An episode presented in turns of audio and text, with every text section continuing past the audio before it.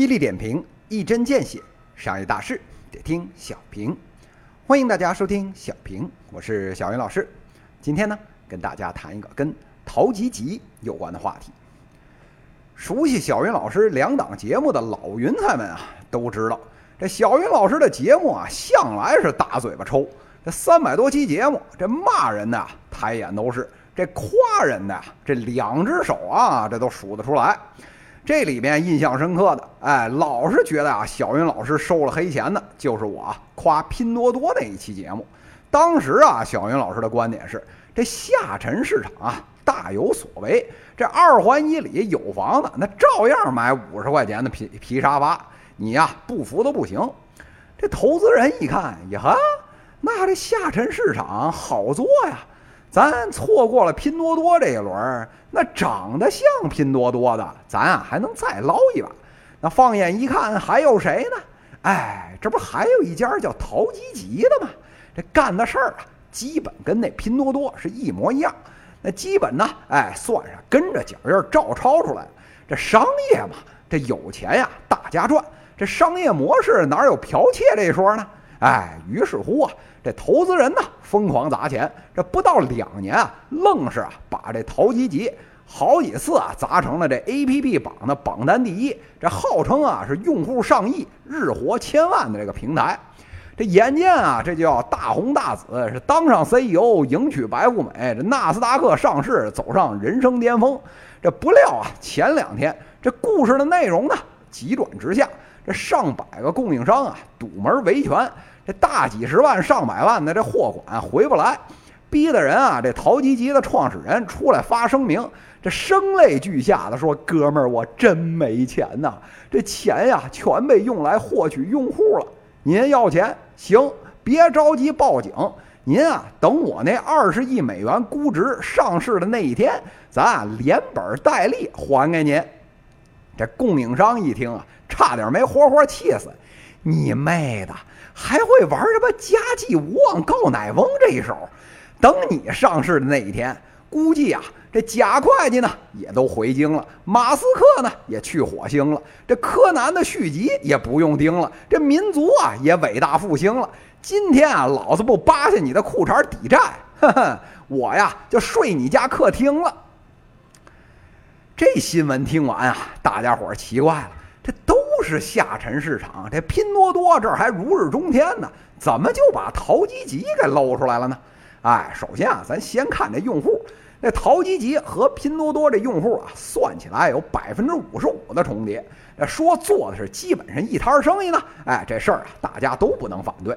那有了拼多多，那为啥要淘吉吉呢？哎，小云老师送您俩字儿，它便宜啊。这顾客那边。您五十块钱一套皮沙发啊，您觉得值了？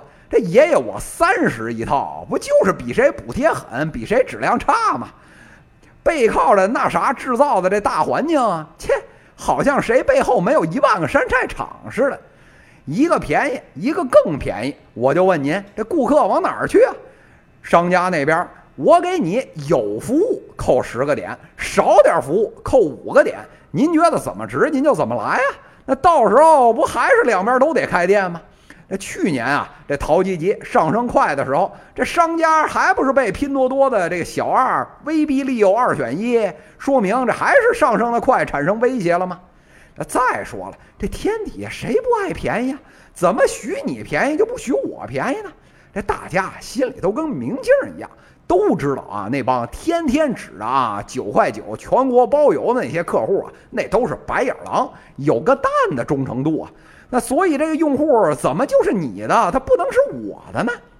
所以说呀，这淘吉吉呢，靠着白眼狼们的这自然流量快速起盘，玩法呢照着拼多多重新再来一遍。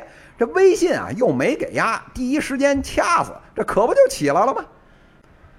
说到这儿啊，小云老师啊想起了一句话，叫“学我者生，似我者死”。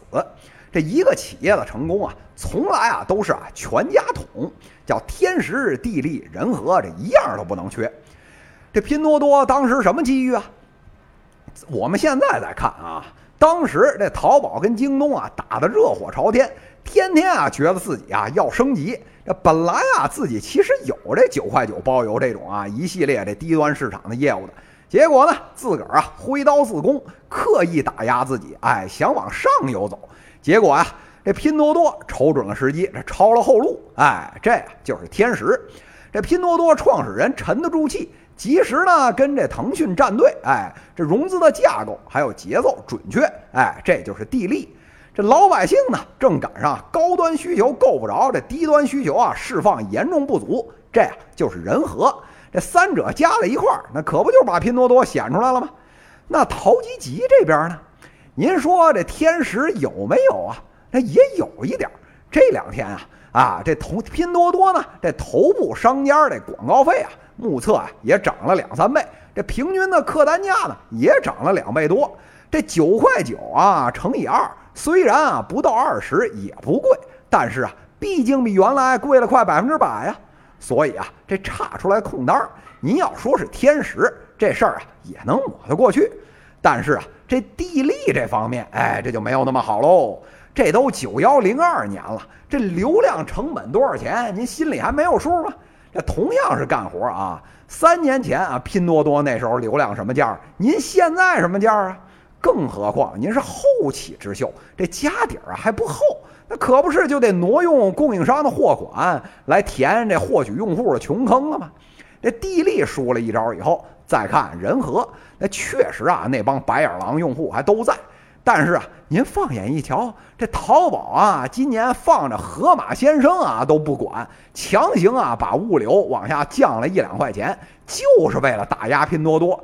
这无差别范围的这个攻击，A O E 这么一开，这白眼狼们往哪儿走，这还不一定呢。